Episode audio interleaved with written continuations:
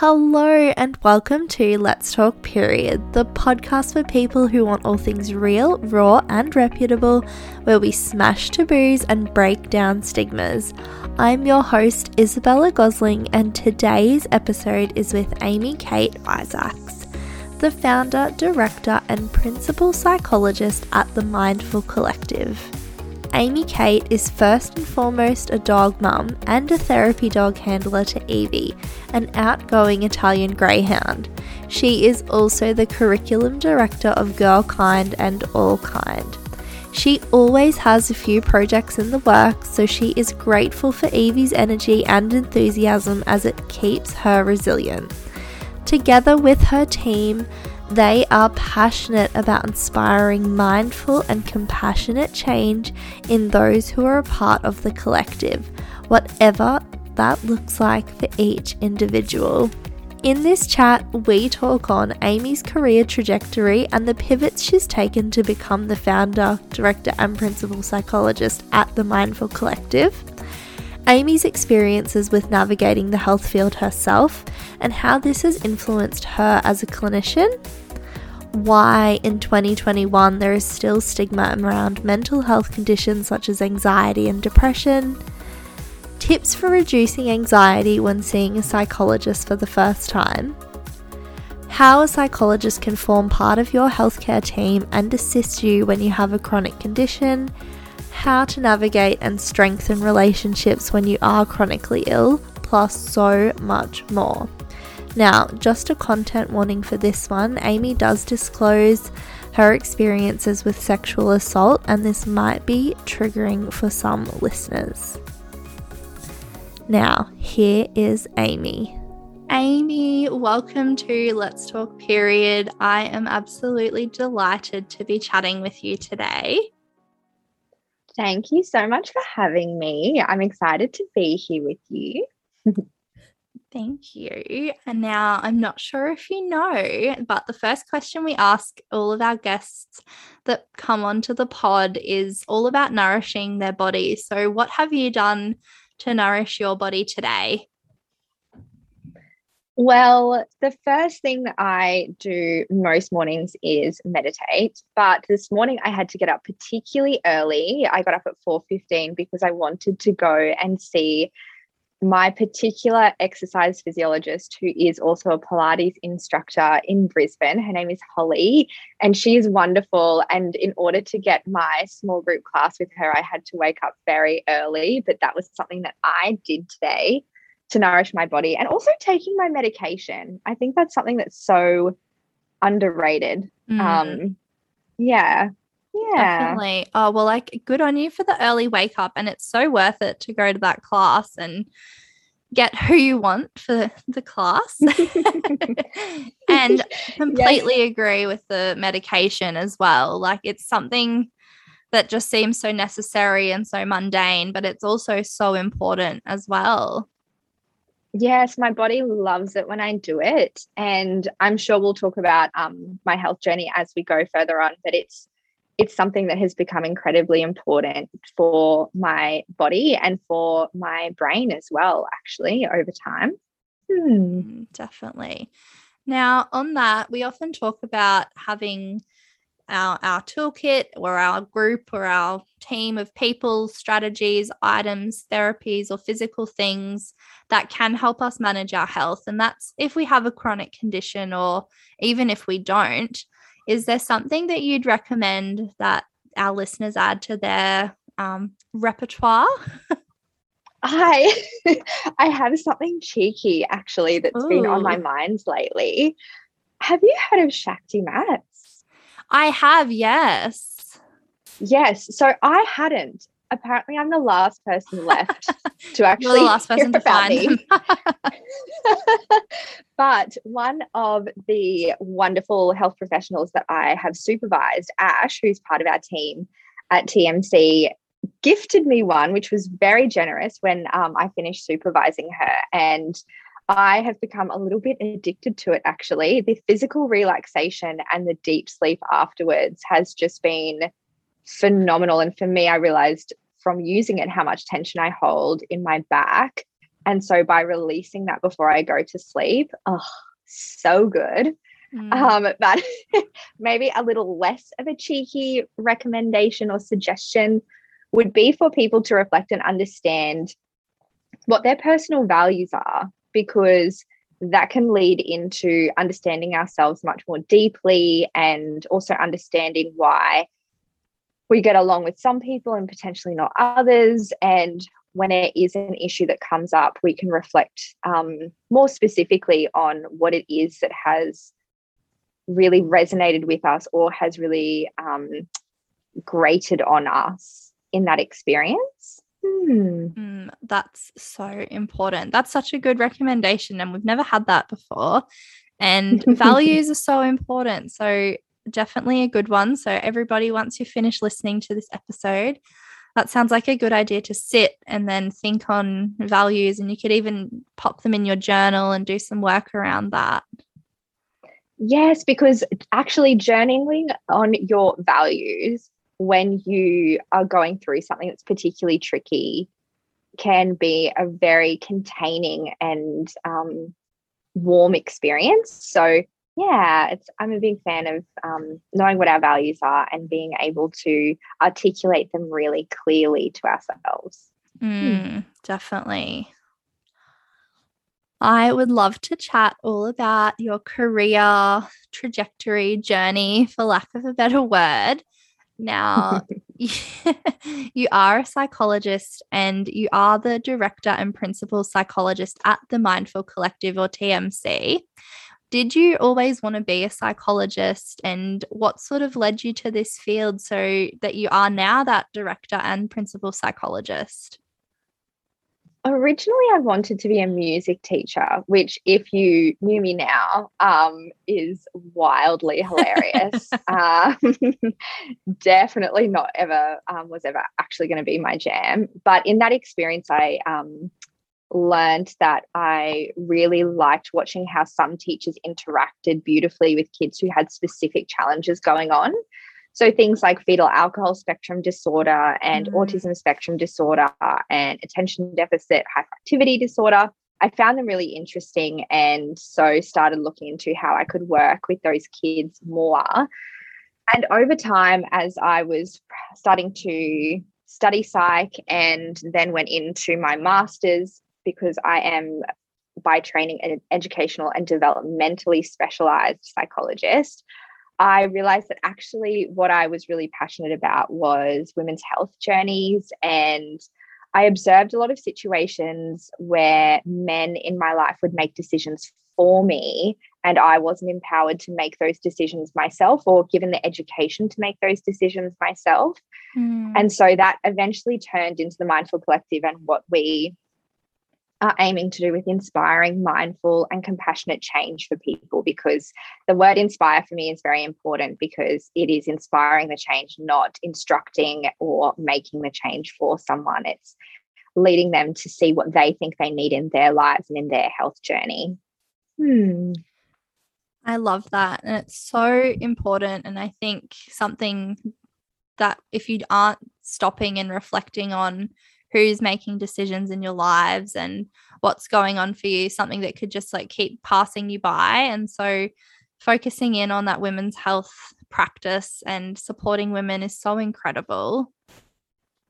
It is. It's very rewarding. And I am very interested because I'm about to start a master's of science in medicine for sexual health through um, University of Sydney and becoming a developmental sexologist is um, mm. what's in my future, I think, because I'm very passionate about that as well, um, particularly in regards to people who've experienced sexual trauma and being able to have a sex life that's actually what they are after.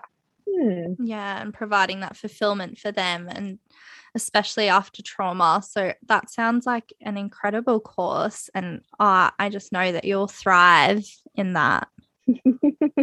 I'm very excited to start. Oh, I know you touched on it briefly around your health journey and that we would get into it. So now I'm ready. Let's do it. Um, I would love if you could share your own experiences around navigating the health field from a patient perspective and how those experiences and your sort of journey or I hate the word journey, but we'll go with it journey um, has led you or influenced you as a clinician yourself? When reflecting on this, I have two particular experiences with medical professionals as a patient um, that really have stood out to me and have really informed my practice. The first was, um, and I will put in a bit of a trigger warning because I'm about to mm-hmm. um, mention some things to do with assault.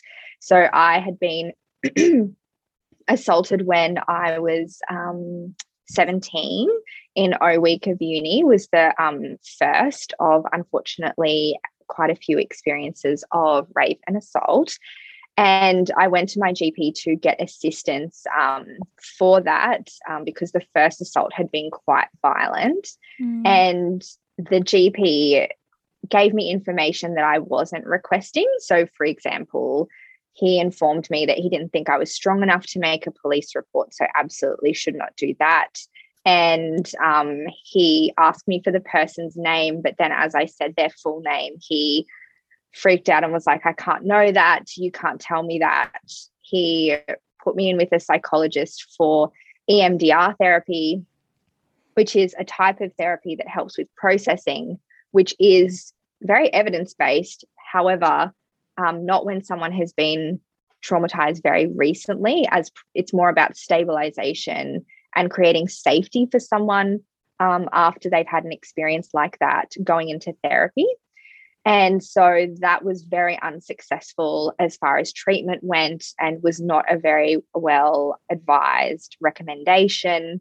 And so that is one of those examples of times where I had a male GP at the time. And in other ways, he was an excellent GP, um, but he was making decisions for me that were particularly unhelpful. And then he um, decided that he needed to do an examination, which was appropriate. However, he didn't walk me through. I hadn't had, never had a pap smear mm-hmm. before, so I didn't know what I was about to experience, and I actually passed out from pain from that as well. So there was a lot of trauma that came from that one mm. appointment, and that is definitely not a rare example. I have worked with countless women who've had these interactions with their GP. And often the GP is quite well meaning, but it's just not not as much education around what's appropriate. And at the time I was so young, I didn't realize that I could really change GPs either. So yeah, well, you don't know when you're younger. You just think, well, that's who I see. And I mm. think, yeah, and communication as well after such a traumatic experience to then go on to have an even further experience even further trauma from a medical professional who you should you place all your trust in mm. yeah it's very challenging very challenging and then from that um, I eventually found a GP that I resonated with. She's phenomenal. I still see her now, which is, I feel so lucky to have found her. Um, but when I had a bit of a strange experience with um, my own brain, so we worked out with her and I that my brain was simulating having a stroke. So I had very similar symptoms to what someone would have having a stroke. And this was about two years ago. And um, I was sent to hospital, and then they worked out I'm not having a stroke. So I need to see a neurologist the next day. And through that experience, the neurologist told me that I had carpal tunnel syndrome, which, for those who don't know, is to do with the um, carpal tunnel, which is in your wrist and can cause pins and needles and um, a lack of functioning in the hand. if it's really severe. However, my hands were actually fully functional, which was a really strange experience to be told that a part of my body that actually was functioning okay was the problem that was leading to me be- feeling paralyzed on my left side. So, and my face was drooping on my left side as well. So it was very clearly not simply carpal tunnel. No. and I just remember sitting in that appointment. My mom actually came with me because I was very vulnerable at the time. I was extremely unwell. Yeah, of course. And she she just stared at this doctor with this look of complete disbelief. And the the doctor was lovely in other senses, but she just seemed really bored. And so I just went straight back to my GP that day and said, the, the person the hospital sent me to is not appropriate for me. I would like to see someone else. And then I went and saw um, another neurologist who worked out exactly what was going on, fantastic treatment plan, all sorted. And it's just one of those examples of I've learned over the last 10 years that it's so important to find the right team for me and mm-hmm. also to be picky about that and I'm very fortunate that I'm in Brisbane. I'm in a position where I can say, you know what, I don't really agree with that. I am going to get a second opinion or a third opinion um, in order to determine what is the right treatment pathway for me. And so those experiences have actually really informed the way that I investigate a diagnosis probably would be the first thing with the people that I work with because psychologists do make diagnoses. Mm. And I'm now very cautious to talk to someone about what the process is before beginning, asking for their consent to begin that process and whether that's actually something that they're after or not. And then completing a formulation of their treatment with them in partnership because it cannot, it absolutely cannot be a one way hierarchical, I'm the health professional, I'm going to tell you what to do. That's absolutely not how healthcare should work. And it's also not how effective healthcare does work. There is plenty of research to show that collaborative healthcare between health professionals and, of course, between the person seeing those health professionals is gold standard. And definitely working with people rather than seeing them as a patient or an almost like ob- an object in some cases um, is how the medical model can work at times mm. and i just stay so far away from that which can cause conflict with other professionals at times um, but i i just think consent in healthcare is so again underrated yeah. I and informed consent because you can consent to things mm. without really actually understanding what is going on yes and the grief that can come from that too and the really challenging life experiences that can come from that and the trauma is just so preventable if we see people as people mm. Mm. Yeah, and holistic care is such an important thing, and it only takes it. Uh, people kind of think of it almost as if it was like a completely separate thing, but it's just about treating that patient as a person, looking at them as a whole person, and taking that little bit of extra time to talk things through, check in with them, and that, like you said, there is so much research out there about how many benefits it has and how improved patient experience can really it really does show improved patient experience as well. Yes. Yeah and the ownership that person can then take of their own health and making those informed decisions about okay i'm not going to concentrate on this type of therapy at the moment. I'm going to concentrate on this other area of my life and I've had to make those decisions, and many people do, even from the perspective of finances. It would be fantastic to have my women's health physio and my women's health dietitian and my women's health osteo and my gastroenterologist and my gynecologist and the neurologist and my whole team and my psychologist, of course, around me all at once, but that's just not feasible sometimes. And so being able to prioritize and make an informed decision around, well, this is the area I'm going to focus on first, and then I'm going to move specifically into this area and to continue that is really powerful. Hmm. Definitely. And I think that's something we often forget. I think we all think, oh, we've got to go and see all of these people all the time, all at once. And it gets super overwhelming and cost and financial aspects is such a factor. So just looking at again, I guess it comes back to values. We've got a theme going mm. on. What what part are we valuing at the moment and where do we need to prioritize, like you said, for the moment, and then maybe revisiting down the track when needs have changed and things? Yes. And I find that our guests in the studio are often quite pleasantly surprised when they come in and, and tell me, okay, I'm gonna, I'm actually gonna focus on dietetics and nutrition for a while. I'm thrilled for them because they've made an informed decision. And when we're talking about what inspired that decision and they're like okay because this is what's going on and da da da and i'm like oh yes you've really thought this through. You've been so mindful in this decision making so self-compassionate. That is the best thing that you can do right now. Like yes chuck me on hold. Come back when you need to.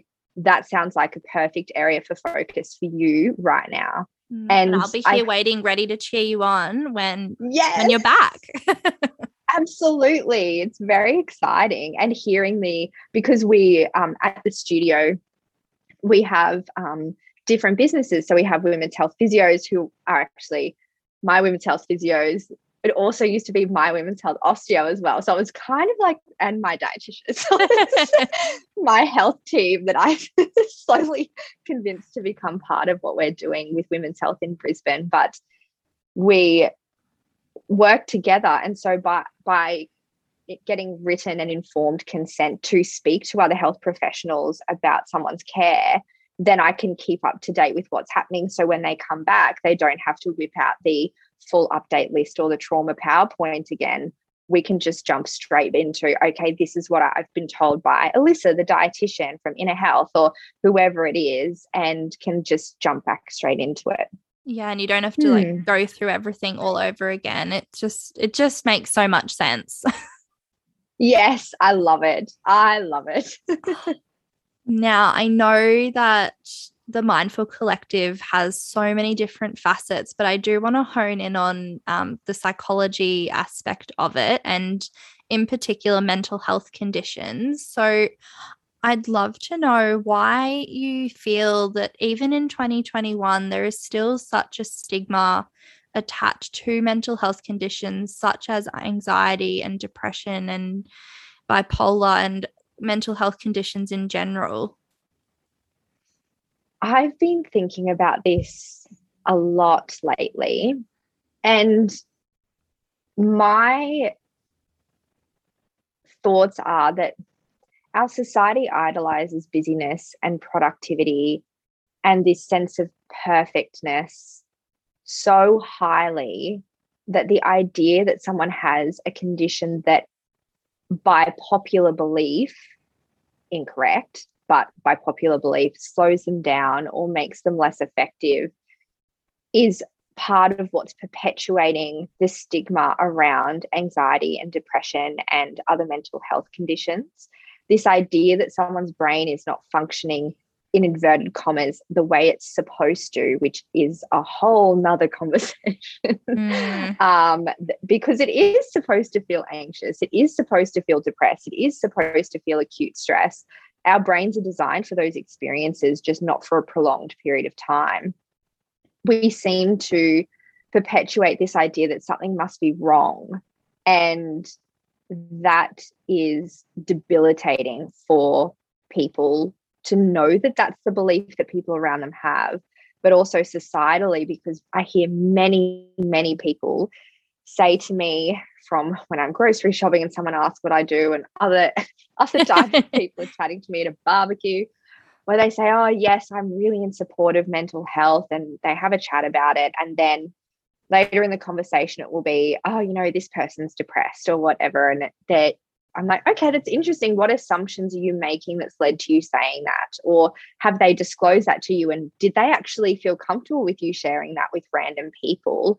Or is that something that maybe you could keep to yourself and just speak with them about? Um, so it's still considered to be an imperfection. And in a society that so highly values this outward perfectionism, I think it's going to be quite a few steps away from being able to really cut down that stigma. Mm. Mm. I think oh, I completely agree. And I think obviously the more we talk about it and the more we talk about mental health and put a spotlight on what it looks like and it's not so straight and narrow and this is what anxiety looks like because it is so different for everyone and this is what depression looks like because it is so different for everyone and mm. um, the fact that you know you aren't going to be depressed for the rest of your life like it could just be a particularly tough period and you are experiencing depression and just opening up all of those conversations and normalizing that for society and making people feel less alone. Yes, it's something that needs to be focused on more. I have actually had a few people over the last 18 months say, like, oh, you know, mental health's kind of there. I don't think we need to talk about that as much now. And and my response has always been oh whatever oh friendship or social group you're in, I want to be in that because that's not what it looks like from where I'm sitting. And we have a lot of work to do in Australia. We may be yards ahead of some countries, but we are nowhere near close to really, truly valuing and prioritizing mental health. We are so far away from that. And until we have proper research and proper funding and more societal awareness. And until our suicide rate in australia is zero per, per year we are not there yet. We're just not there yet.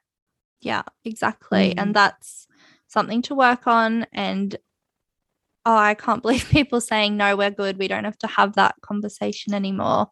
I'd love to join their little bubble so would I for a moment, just to see what that would look like. Um, yeah. Hmm. now, speaking of anxiety, um, even taking that step to see a psychologist can be quite anxiety inducing, and you can feel nervous and all of the different emotions and feelings about seeing a psychologist if it's your first time, or maybe seeing a new psychologist, or um, a new a new psychologist for something else that you might not have clicked or anything like that. What advice or tips or any strategies do you have around managing this?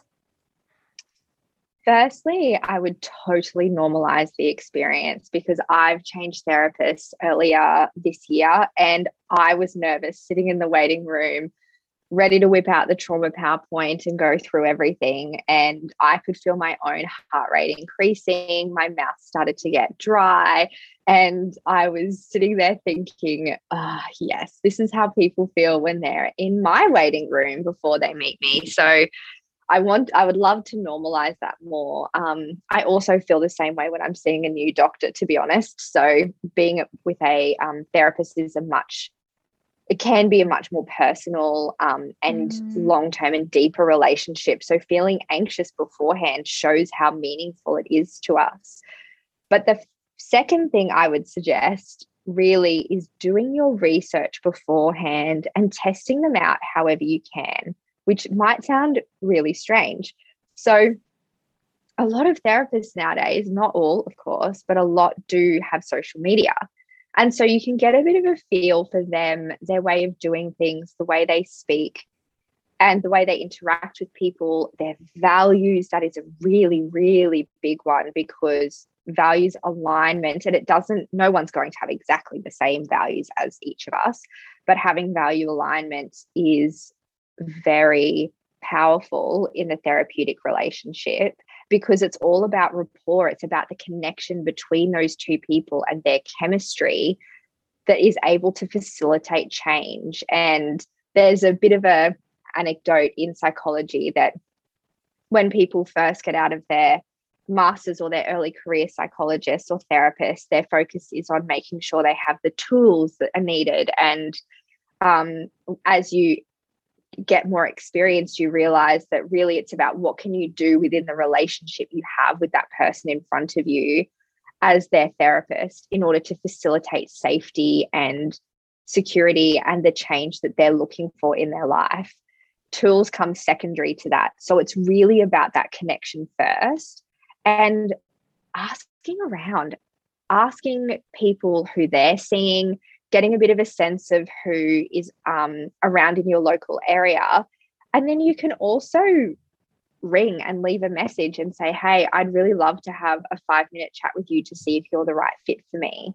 That's a perfectly appropriate thing to do when looking for a new therapist. And if that therapist doesn't have time to make that call, then they're not the right therapist for you. So that's a way of kind of working through the copious amounts of therapists that seem to be available online. And of course, the next thing is being aware of wait times because, mm. oh my goodness, it's we're so fortunate because we have had Ash join our team who bought me the Shakti mat. Oh my goodness, thank you, Ash. Sounds just like an angel. oh, she's phenomenal. And she is a counselor and I supervised her for um, the last year of her master's.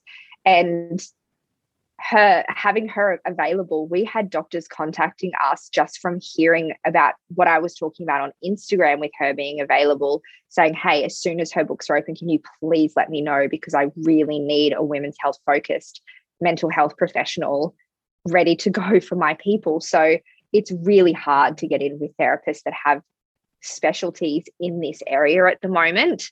Um, and so finding the right person with the right expertise is tricky and it's an investment. It's an investment in our time. It can be an investment financially. I saw three therapists um, after being assaulted. So I was 17, 18, and I saw mm. three different therapists before I found the right one for me. And some of those experiences were beyond weird. So I always recommend booking in with a few.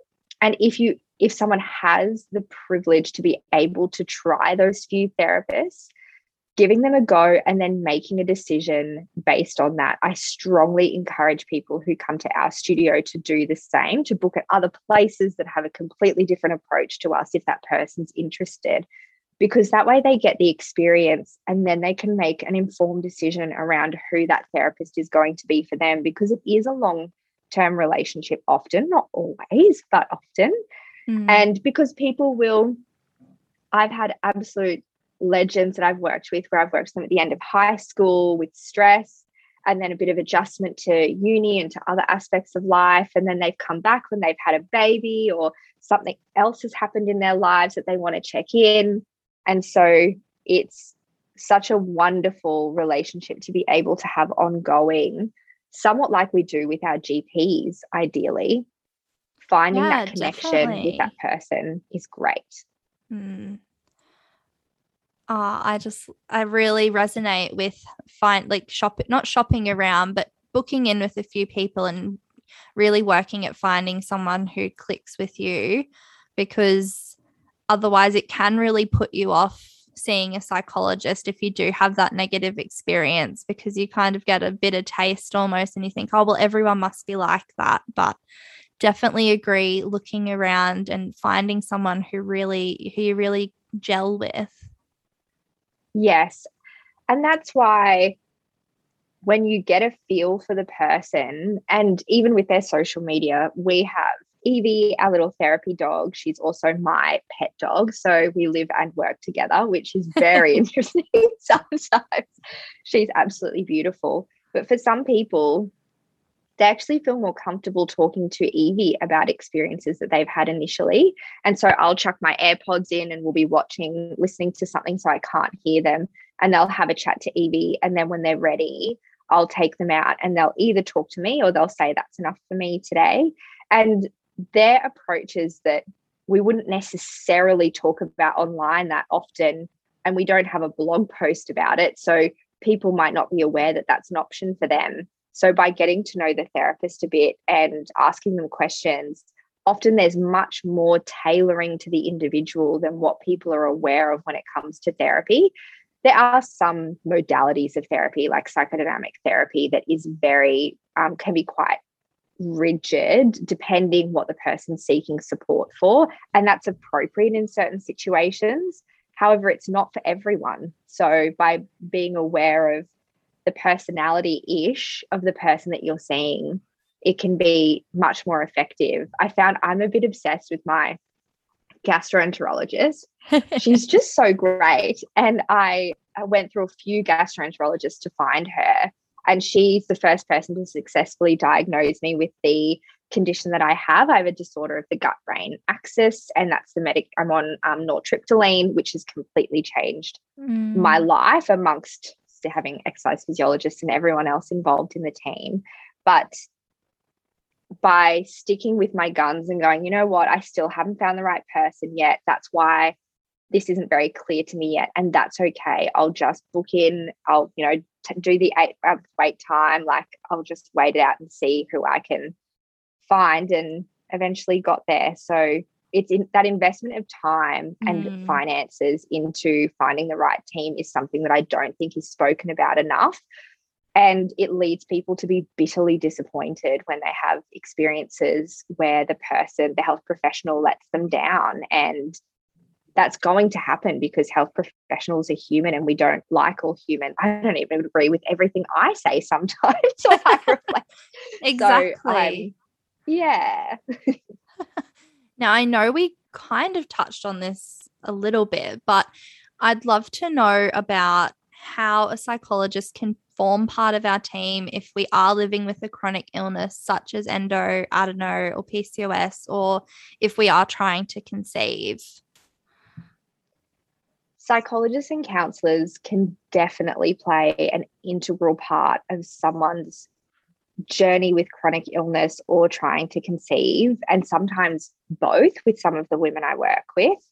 Um, it's often the part that people don't expect that I've been able to play, and I know other therapists are able to play, is advocacy with other health professionals and trying to almost translate the medical model system that we live in for that person so that they can then use that information to tailor their healthcare experience to themselves.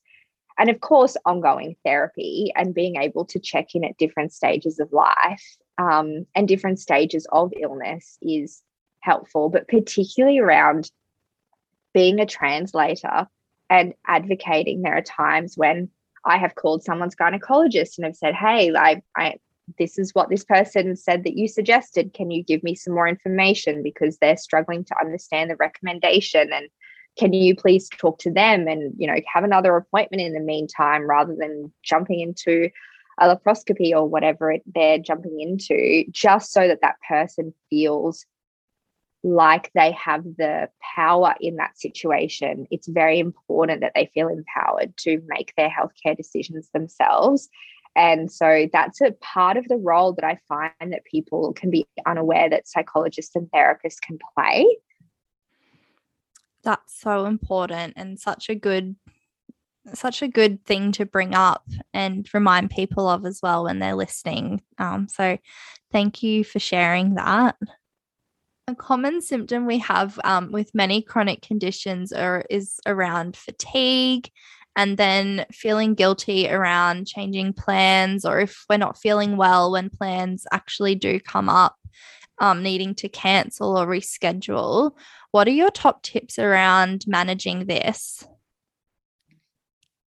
The first would be something that I know because I do listen to your podcast um, that many people have recommended is surrounding yourself with people who understand, to be quite blunt, that it's not about them. Yes. because chronic health is something that is about the individual experiencing it. And of course, it does have implications for people in their inner circle. However, if someone is going to interpret frequent change of plans or um, having to reschedule as a negative or personal thing, then that's more about them than it is about the person who is going through their health journey and who is having a particularly challenging time in that moment. Because humans can be incredibly egocentric and assume that the person isn't prioritizing them or make a bunch of assumptions that actually have nothing to do with what that person is actually going for through and why they are canceling or rescheduling. So that would be my first thing is to try and surround yourself with people who understand that it isn't about them. It's about that person in that moment. And that's just mm-hmm. where they're at, and people who are mature enough to accept that. And of course, experimenting with what gives someone energy versus what depletes their energy. With fatigue, there can be a bit of a blanket assumption that anything that releases energy from our body is going to have the same amount of impact on our body and our brain when that simply isn't the case. So, if someone is struggling with fatigue, there will be activities that, although are using their energy, which is a finite, small resource when someone is fatigued, they may also get a lot of energy from it. And it may be quite a fulfilling experience that, although isn't a complete one for one energy exchange, they're not completely depleted at the end of that versus activities where someone does feel completely depleted at the end or when they get home afterwards that's a clear indicator that okay that particular thing is really depleting as opposed to this other activity that's going to reduce someone's energy levels but it isn't to that degree.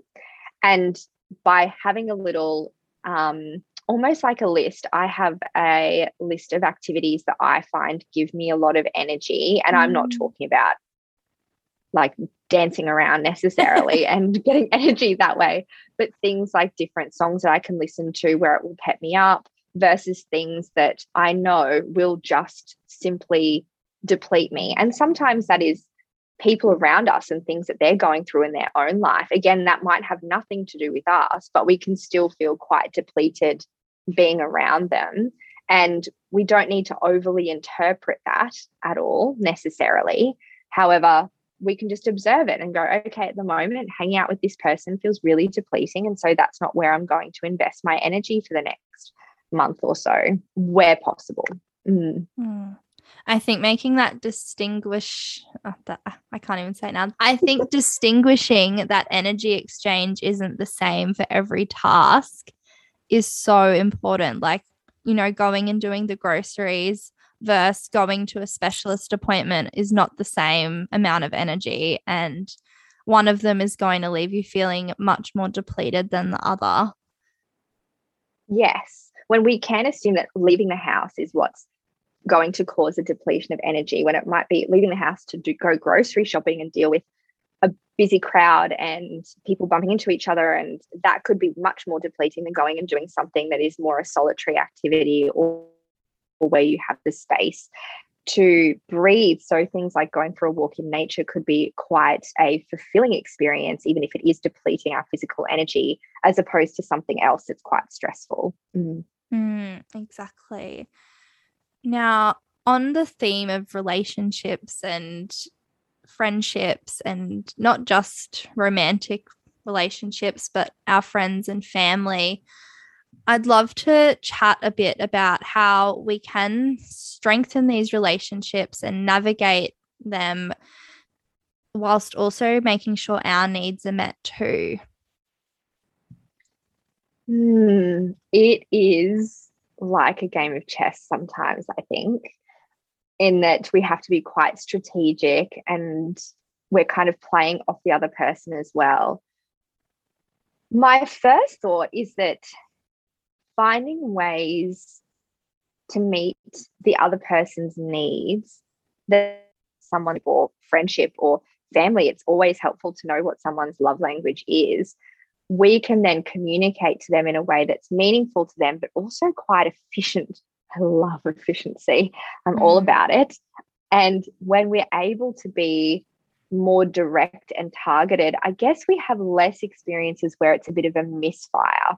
So, for example, if someone's love language is receiving gifts, going and spending quality time walking up a mountain together, although an enjoyable activity, might not actually be what really resonates with that person.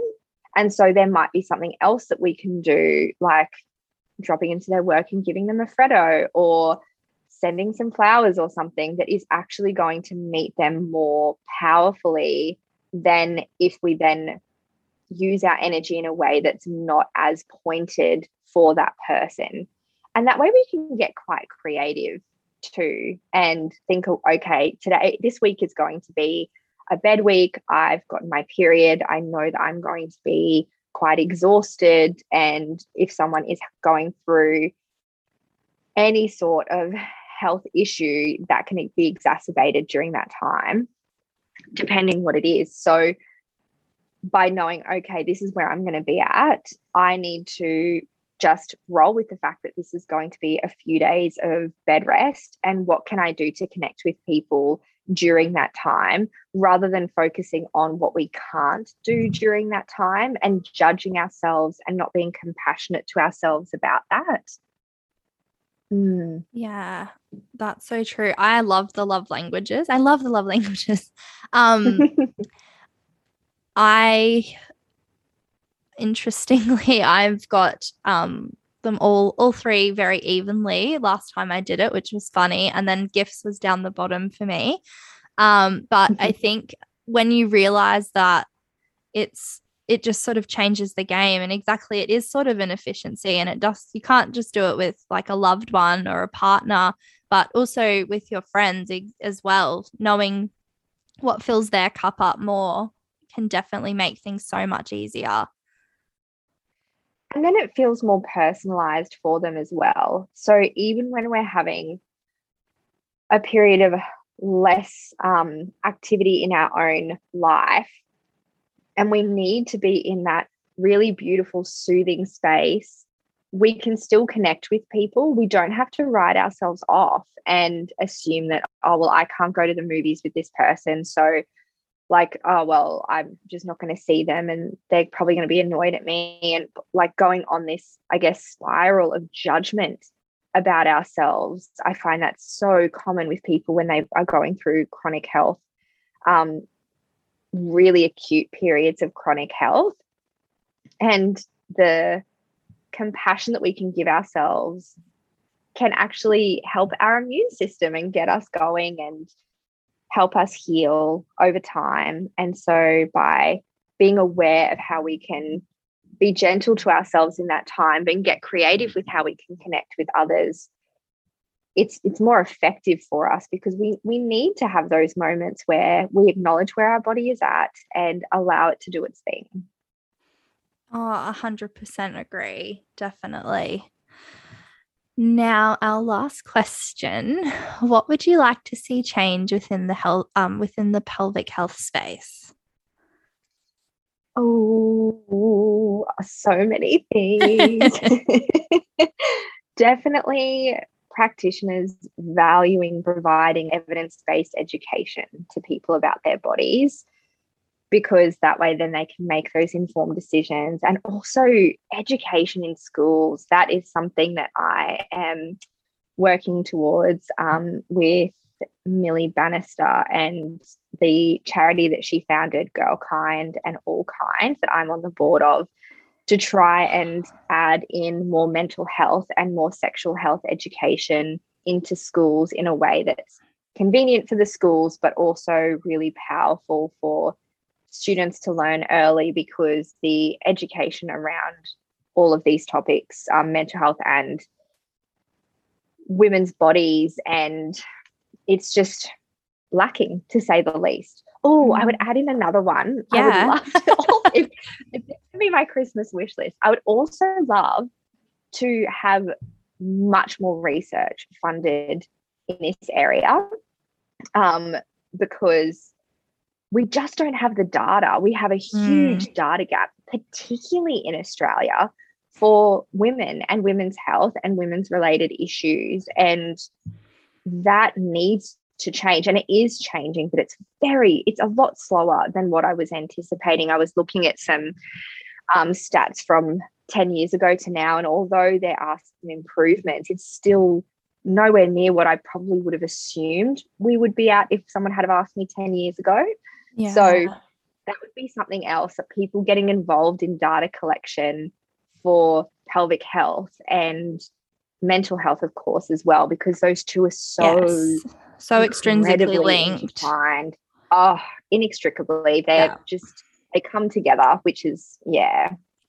Hmm. Definitely. Oh, and also I just want to give a shout out to Girl Kind because I love that app. I use it every day actually to journal. So Oh, that's fantastic. I'm so glad to hear that. I will have to pass that on to Millie. She's a phenomenal powerhouse and running a non for profit a charity is extremely taxing.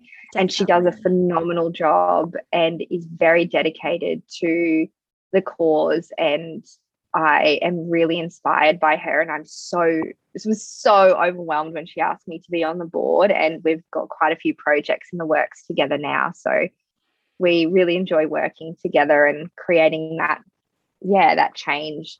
Oh, and I Um, can't wait to see what comes from that. I think so much good will come out of it. I'd love to know what's next for you. I know I said the other question would be my last question, but I lied. I've got another one. What's coming up next for you, Amy? What's coming up next for the Mindful Collective? Something that we're working on at the moment that is actually in collaboration with um, Millie and All Kind is Brain Pilot. And that is what we are um, about to launch into high schools for years 10, 11, and 12.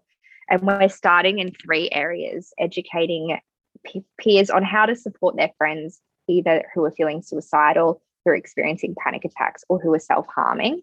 And we have um, UQ's Social Sciences Research Institute on board to help us validate and make sure that it is absolute goodness that's going into these schools as well, which is an incredible partnership. And from that, we're looking to expand into pelvic health and also into other areas such as what to do if a friend is homeless and how you can support them. So, by providing these little modules that can be completed in the space of one or two periods at school so that they have some information that's actually evidence based is one thing that's in the works. And then for TMC specifically, we are, I'm really focusing on um, my supervision of other health professionals at the moment. So we have Sophie coming on board um, to do her, she's doing her master's of psychology in health psychology, which is probably what I should have done in hindsight. Upon reflection.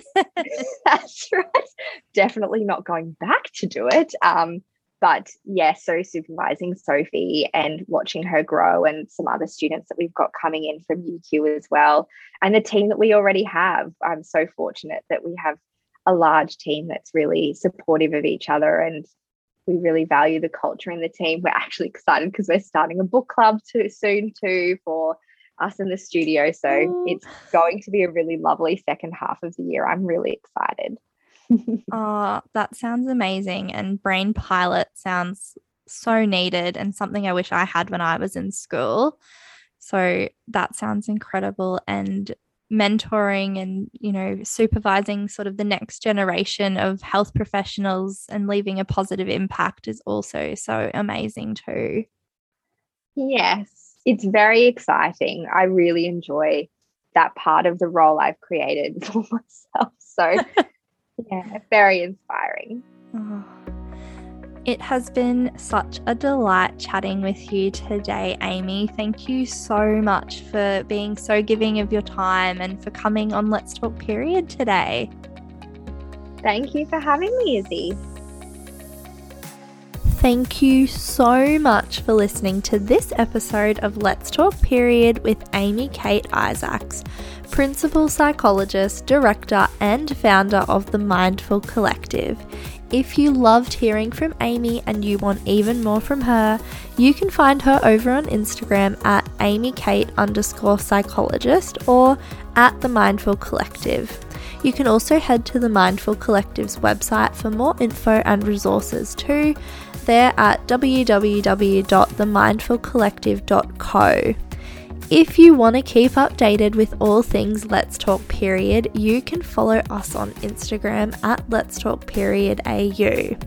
Let's Talk Period is an independent podcast, so if you did enjoy this episode and want to support the show, it would be absolutely amazing if you could subscribe if you're listening on Apple Podcasts or if you're listening along on Spotify, hitting the follow button to support the show.